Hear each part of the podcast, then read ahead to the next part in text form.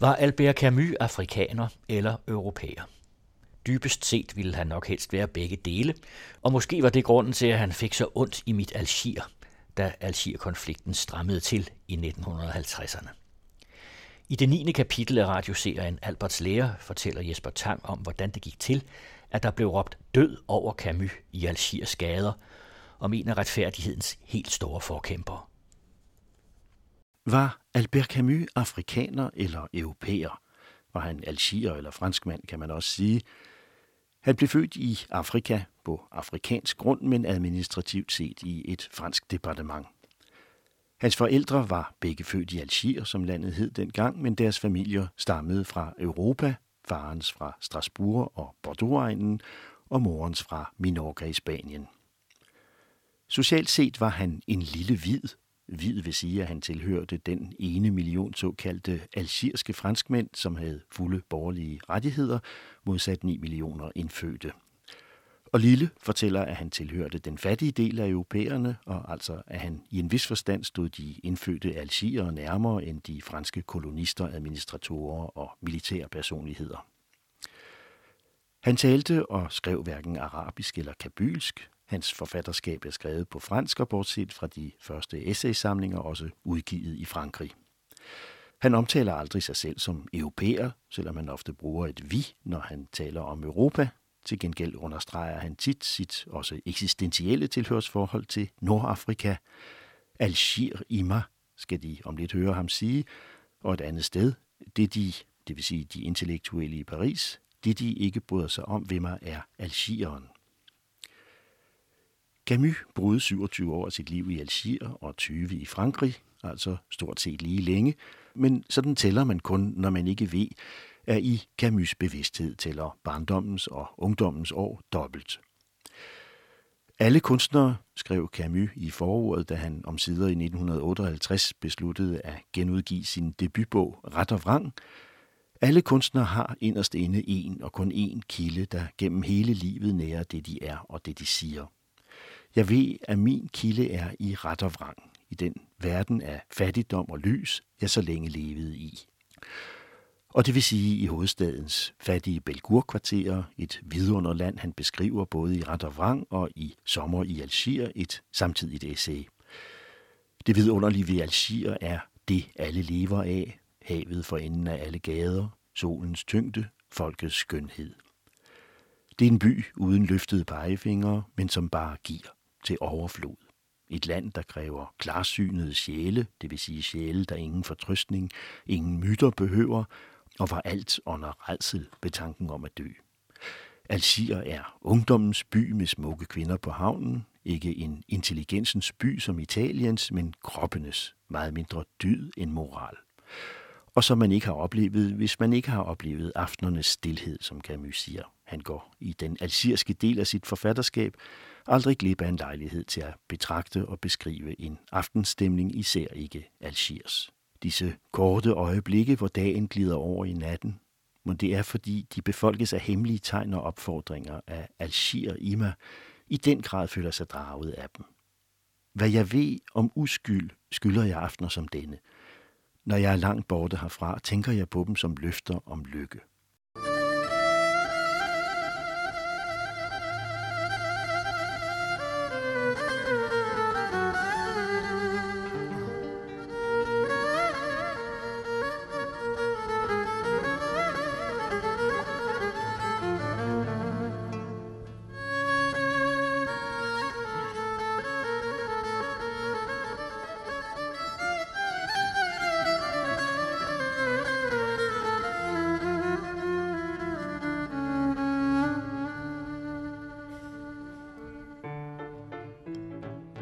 Løfter, der blev mere end indfriet, eftersom Algier også forærede Albert Camus en hel filosofi. Alt det, der gør lysten til at leve stærkere, øger samtidig livets absurditet. Om sommeren i Algier lærer jeg, at kun ét er mere tragisk end lidelsen. Et lykkeligt menneske. Men det kan også være vejen til et endnu større liv, fordi det lærer en ikke at snyde. Det vil sige, lærer en at leve uden Gud, uden tro, uden håb, for at håbe er at resignere, og at leve er det modsatte af at resignere. J'aime toutes les villes, un peu plus Paris. Les Kinmeshi comme l'Algérie. Comme elle est belle, ونحبها في الهبال فين نكون ما ما ننسى عالجي عالجي شحال نحبها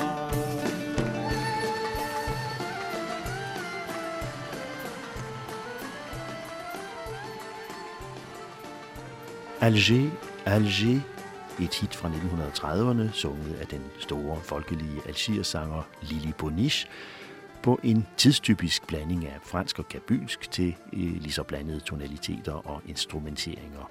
Måske et muligt symbol på den middelhavskultur, den unge Camus værvede til, men en modsætning til hans litterære klassicisme, der også udelukker, at man, som mange har gjort, opfatter ham som en algerisk forfatter. Det mener i hvert fald hans 20 år yngre forfatterkollega Kateb Yassine, der som Camus boede og døde i 1989 i Frankrig, men som var barn af en indfødt kabylsk familie.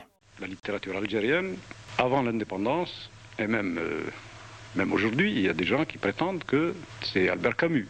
Et il est vrai que pendant longtemps, Albert Camus a représenté ce qu'on a appelé l'école d'Alger, et c'était un homme de gauche.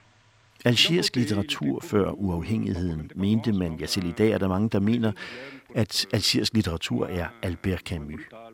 Det er rigtigt nok, at han længe var anfører i det, man kaldte Algierskolen, L'École d'Alger, men det var en samling forfattere, flest europæere, enkelte algier, der alle skrev på fransk. Han var venstreorienteret, og på en vis måde var han også på vores side. Han ville ikke have et uafhængigt Algier, men han gik ind for, at man skulle behandle de indfødte algier mindre brutalt og ikke opføre sig racistisk. Men det var dybest set kun en moralsk holdning. For hvad er de smukkeste sider, Camus har skrevet? Det er Tipasa, stranden, landskaberne, det smukke Algier. Men der er ikke noget algiersk folk. I Camus' bøger er det algierske folk stort set fraværende. Camus vivait toujours parmi les Européens. Il n'avait pas, euh, il n'avait aucune ouverture, et je dirais même on pourrait l'accuser, mais il ne faut pas non plus tomber dans une, autre position morale. Camus levede udelukkende sammen med europæere. Han åbnede sig overhovedet ikke, fortsætter Kateb Yassine. Det kunne man sagtens anklage ham for, men nu skal man heller ikke falde i en ny moralsk grøft. Faktisk havde han ikke bare den mest elementære nysgerrighed for de indfødte algier og deres sprog. Han så meget overfladisk på alsierne, betragtede dem på afstand. Men under algierkrigen indtog han en nok så modig moralsk position. De andre algierske franskmænd smed tomater efter ham og ville slå ham ihjel. Men franskmændene skal alligevel lære at forstå, at Camus ikke er den algeriske litteratur, og at Algeriet ikke er fransk. Og det er litteraturen et godt middel netop til at forstå. Que les Français comprennent une fois pour toutes que la littérature algérienne, c'est pas Camus, et l'Algérie n'est pas française. Et par la, la littérature est un bon moyen de comprendre. Kateb Yassin har ret, hvad Camus' skønlitterære forfatterskab angår. Blandt de mange personer i hans romaner og noveller er der kun ganske få arabere, som Camus livet igennem kaldte den indfødte algeriske befolkning uden nedsættende undertone. Og den ene af disse arabere er mistænkt for mor i novellen Gæsten, og den anden bliver myrdet i debutromanen Den Fremmede. Et mor, som historikeren Pierre Nora i 1960'erne mente, til trods for Camus' progressive og generøse indstilling, som han mente kunne ses som udtryk for de algeriske franskmænds kollektive underbevidsthed. Kollektive underbevidstheder skal man vare sig for at kommentere alt for inderligt. De har lagt ryg til meget, men Kateb Yassins opfattelse af Camus som uinteresseret i den indfødte befolkningsforhold modsiges helt klart i Camus' journalistiske artikler, der er en fuldvægtig del af det samlede forfatterskab, selvom de kom ind i Camus' liv som levebrødsarbejde. I oktober 1938 blev han nemlig ansat ved avisen Alger Républicain, der var blevet startet nogle måneder før af en gruppe algeriske intellektuelle i Folkefrontens kølvand. Camus blev uden journalistisk uddannelse eller erfaring sat til lidt af hvert på Alger Républicain.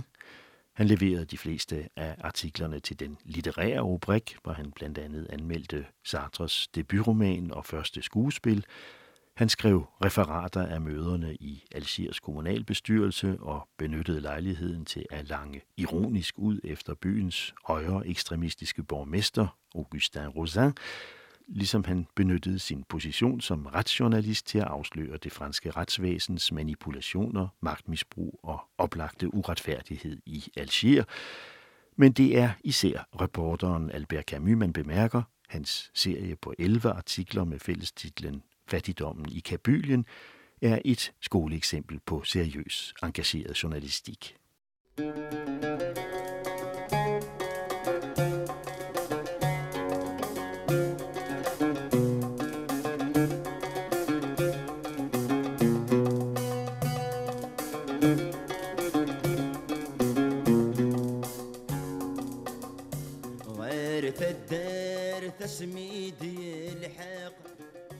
Camus er på stedet, ude i terrænet. I Borch Minayel lever 10.000 kabyler ud af kommunen 27.000 i fattigdom. Kun 1.000 lever et normalt liv. Den dag jeg ankom, var der uddeling af korn, og jeg så 500 fattige stå og vente tålmodigt på, at det skulle blive deres tur til at få et par liter mål korn. Samme dag viste man mig stedets vidunder, en gammel redbrækket kvinde, der vejede 25 kilo. I Borg Minayel finder denne almisse sted en gang om måneden. Andre steder er det hver tredje måned. I Tisi Uzu-området består de fattige familiers måltid af en byggage og en skål suppe kogt på tisselstænger og katostrødder med lidt olivenolie, når høsten ikke som i år er slået fejl.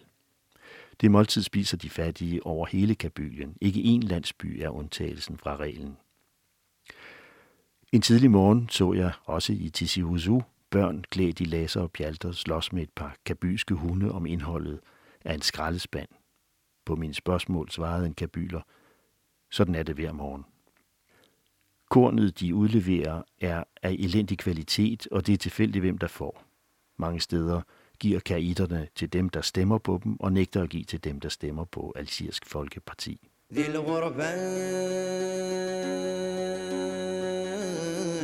بزاف طلاغ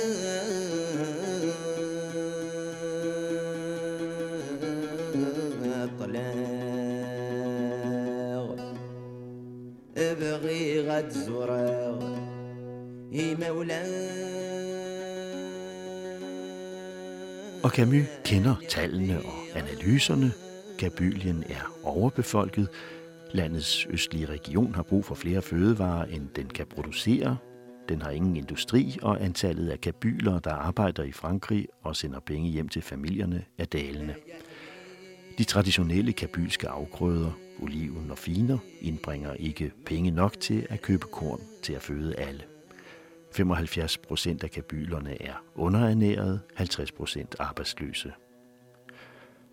Kabyliens arbejdsmarked er et slaveregime, skrev Camus. Høj arbejdsløshed gør det muligt for de franske kolonister og de kabylske jordbesiddere at holde dagslønningerne kunstigt langt nede, betale kvinderne endnu dårligere end mændene og næsten fordoble den daglige arbejdstid, under påskud af, at den indfødte arbejdskraft er mindre effektiv end europæernes. Den almindelige foragt, kolonisterne føler for dette lands fattige befolkning, skrev Camus, får dem til at handle efter en afskyelig logik, der siger, at et menneske, der ikke får noget at spise, mangler styrke, og at et menneske, der mangler styrke, giver man mindre i løn. السنا.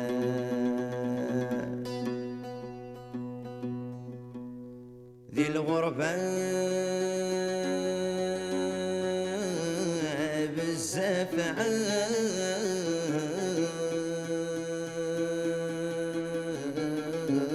طلاغ ابغي غد زراغ هي مولاي. Kabylerne er selvfølgelig de nærmeste til at rette op på Kabyliens situation, skrev Camus i sine afsluttende artikler med forslag til, hvad der kan gøres. Men europæerne kolonimagten har efter Camus' mening en oplagt pligt til at hjælpe til ved at støtte bestræbelsen på at øge købekraften, nedbringe arbejdsløsheden for at få lønningerne op på normalt niveau, effektivisere landbrugsproduktionen i Kabylien for at mindske behovet for import af fødevarer og styrke skole- og uddannelsessystemet, så man for eksempel kan sende teknisk veluddannet arbejdskraft derhen, hvor jobbene er og lønningerne er høje, det vil sige i metropolen. Journalisten Camus gør sig ingen forhåbninger om øget økonomisk støtte, men kræver, at en bedre udnyttelse finder sted af de eksisterende kreditter, og det skal vi ikke vente os, at kolonisterne sørger for. Jeg ved udmærket, noterede Alger Republikans udsendte medarbejdere i et frontalt angreb på kolonimagten, jeg ved udmærket, at den økonomiske krise har kunnet bidrage til Kabyliens armod, men jeg ved også kun alt for godt, hvilken modstand gavmilde initiativer møder. Også indimellem på højeste sted. En af de sidste aftener på reportagerejsen går han omkring på en kirkegård sammen med et par kabylske bekendte. I denne time, hvor det ikke længere var dag og endnu ikke nat, følte jeg mig ikke forskellig fra de mennesker, der havde søgt tilflugt her for at finde sig selv. Men jeg følte forskellen nogle timer senere, hvor alle burde have spist.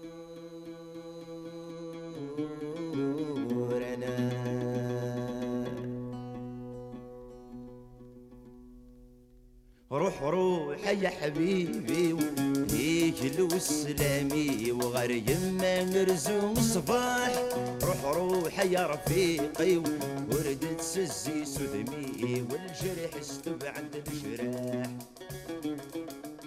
Journalisten Albert Camus er så absolut den mest socialt engagerede og indignerede facet af forfatterens samlede personlighed, og det omfattende journalistiske forfatterskab er som sagt ikke mindre tungvejende end det skønlitterære og skuespillende. Ansættelsen ved Alger Républicain kom kun til at vare knap et år, fordi avisen blev stoppet af den franske censur i september 1939. En afløser, der hed Soir Républicain med Camus som chefredaktør og en bevidst provokerende lederskribent, fik samme skæbne efter kun fire måneder, men efter at have udgivet Den fremmede og Sisyphos-myten og have nedsat sig i Frankrig, fortsatte han i 1943 og fire år frem som journalist ved og senere redaktør for øh, modstandsbevægelsens i begyndelsen illegale avis Combat. Først og fremmest som forfatter til en lang række ledere, mærket af en moralsk og sproglig stringens, som vore dages presse- og journalisthøjskoler med fordel kunne søge inspiration i. Il a fallu cinq années de lutte obstinée et silencieuse pour qu'un journal né de l'esprit de résistance, publié sans interruption à travers tous les dangers de la clandestinité, puisse paraître enfin au grand jour dans un Paris libéré de sa honte. Fem års stedig, men tavs kamp har været nødvendig for, at en avis, født af modstandstanken og udgivet uden afbrydelse trods alle illegalitetens farer, om sider kan udkomme i fuld dagslys i et Paris befriet for sin skam, skrev Camus den 21. august 1944. Det kan man ikke skrive uden en vis sindsbevægelse. Den overvældende glæde, man begynder at kunne læse på parisernes ansigter, er samtidig vores. Men dermed er modstandsbevægelsens opgave ikke fuldført endnu. Det er prøvelsernes tid, vi nu kan se afslutningen af. Vi har ingen problemer med at lade glæden få alt den tid, den ønsker, for den overtager i vores hjerter den plads, forhåbningen i fem år havde der i. Men den tid, der nu kommer, er den fælles indsatsestid. Den opgave, der venter os, er af en sådan karakter og af et sådan omfang, at den tvinger os til at få vores glædes råb til at tige, for så meget bedre at kunne overveje det lands skæbne, som vi har kæmpet så inderligt for. Mais le temps qui vient maintenant est celui de l'effort en commun. La tâche qui nous attend est d'un tel ordre et d'une telle grandeur qu'elle nous contraint de faire taire le cri de notre joie pour réfléchir aux destinées de ce pays pour lequel nous nous sommes tant battus. Sidste kapitel i journalisten Albert Camus' liv ligger i midten af 1950'erne, hvor der til hans skuffelse over modtagelsen af bogen Oprøreren og en voksende tvivl med hensyn til det fremtidige forfatterskab, kom smerten over den voksende uro og vold i Algeriet, hvor han var født.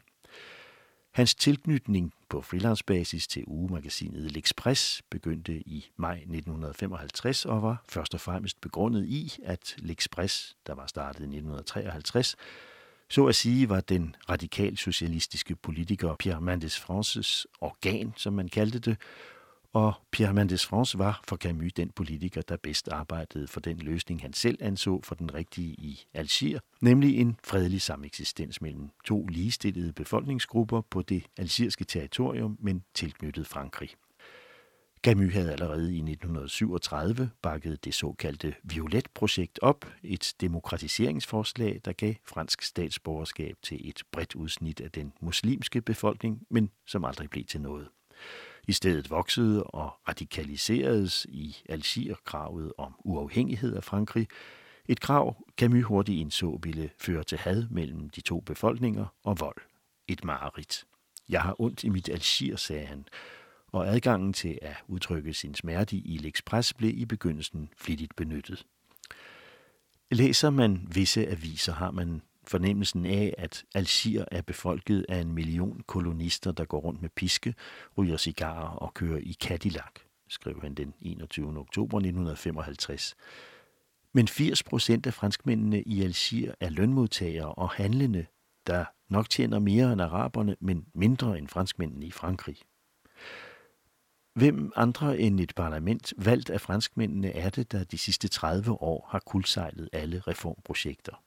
Hele Frankrig har fedet sig op på millioner af arabers fattigdom og sult.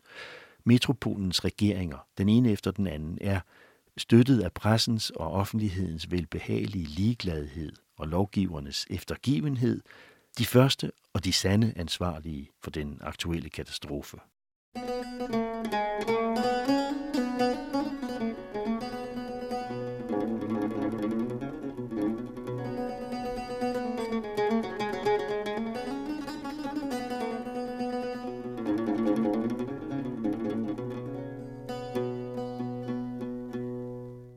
Albert Camus blev meget længe ved med at tro på fornuften og mådeholdet, på en fredelig forhandlet løsning på det, han anså for algiernes legitime krav på en værdig behandling.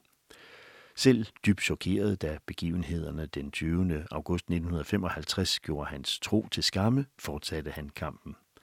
Den nationale befrielsesfront, FLN, havde dræbt 171 civile europæere i to små landsbyer, og 10.000 algier havde måttet lade livet under den franske stats, den franske hærs gengældelsesaktion. Camus reagerede ved at formulere en appel om beskyttelse af de civile og lod sig overtale til at fremsætte den ved et foredrag i Algier den 23. januar 1956 i en sal fuld af sympatisører, hvor i blandt også i al hemmelighed fremtrædende medlemmer af FLN, som Camus Algierkrigen igennem havde kontakt med. Hans appel, sagde han, henvendte sig til begge lejre og var udelukkende og uden politisk stillingtagen en opfordring til ikke at dræbe og gøre vold mod uskyldige civile. En helt konkret udmyndning faktisk af de tanker, han mange år i forvejen havde formuleret om terrorismen. Han opfordrede både den arabiske bevægelse og de franske myndigheder til, uden nødvendigvis at komme i kontakt med hinanden, samtidig at erklære, at de vil respektere og beskytte civilbefolkningen, men også gøre sig den intellektuelle anstrengelse at tænke over modpartens bevæggrunde. Araberne og de algirske franskmænd indgår sammen et håbets fællesskab, sagde Camus også. De skal leve sammen her, hvor historien har placeret dem. Og hvad angår franskmændene, bør de ikke længere overse araberne, når de godt ved, at arabernes krav om værdighed er retfærdigt.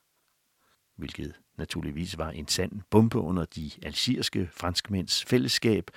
Død over Camus råbte de i gaderne omkring Cercle du Progrès store sal i Algiers centrum, og i stemmede Marseillaisen, mens Camus indenfor i opsat tempo sluttede sin tale – Personligt har jeg holdt lidenskabeligt meget af denne jord, hvor jeg er født og hvor jeg har hentet næring til alt det, jeg er, og aldrig nægtet venskab med nogle af de mennesker, der lever her.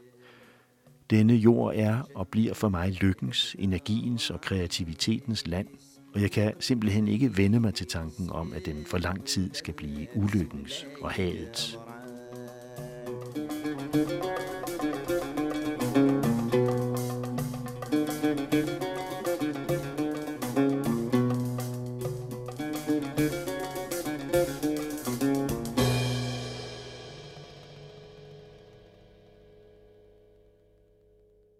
Appellen om beskyttelsen af de civile blev aldrig hørt. Tværtimod tog Algerkrigen til i intensitet. Terrorismen vandt frem, og Camus besluttede at tige, da han ikke længere vidste, hvad han skulle sige. Også det blev han bebrejdet, blandt andet et par dage efter modtagelsen af Nobelprisen i december 1957, hvor han på et spørgsmål fra en algerisk studerende ved Uppsala Universitetet svarede med en berømt sætning. Jeg har altid fordømt terror, og må også fordømme blind terrorisme i Algiers gader for eksempel. En terrorisme, der en dag kan ramme min mor eller min familie. Jeg tror på retfærdigheden, men jeg vil forsvare min mor, før jeg forsvarer retfærdigheden. Udtalelsen chokerede og er ofte blevet brugt mod Camus siden, men faktisk skrev journalisten Camus allerede i L'Express i oktober 1955, når den undertrykte griber til våben i retfærdighedens navn, har han allerede taget et skridt ind på uretfærdighedens grund. Det er altså terrorismens retfærdighedsbegreb, han tilsidesætter for sin mor, ikke retfærdigheden. Det kunne lyde, som om Camus så var ude af stand til at have uret, og det er naturligvis ikke tilfældet. I Algier-spørgsmålet ville han finde en tredje vej, der ikke findes, og blev derfor en forræder i begge lejres øjne. I netop retfærdighedens og værdighedens navn blev han til sin død ved med i al diskretion at bruge sin anseelse til at få Élysée-palæet til at benåde dødsdømte algeriske uafhængighedstilhængere.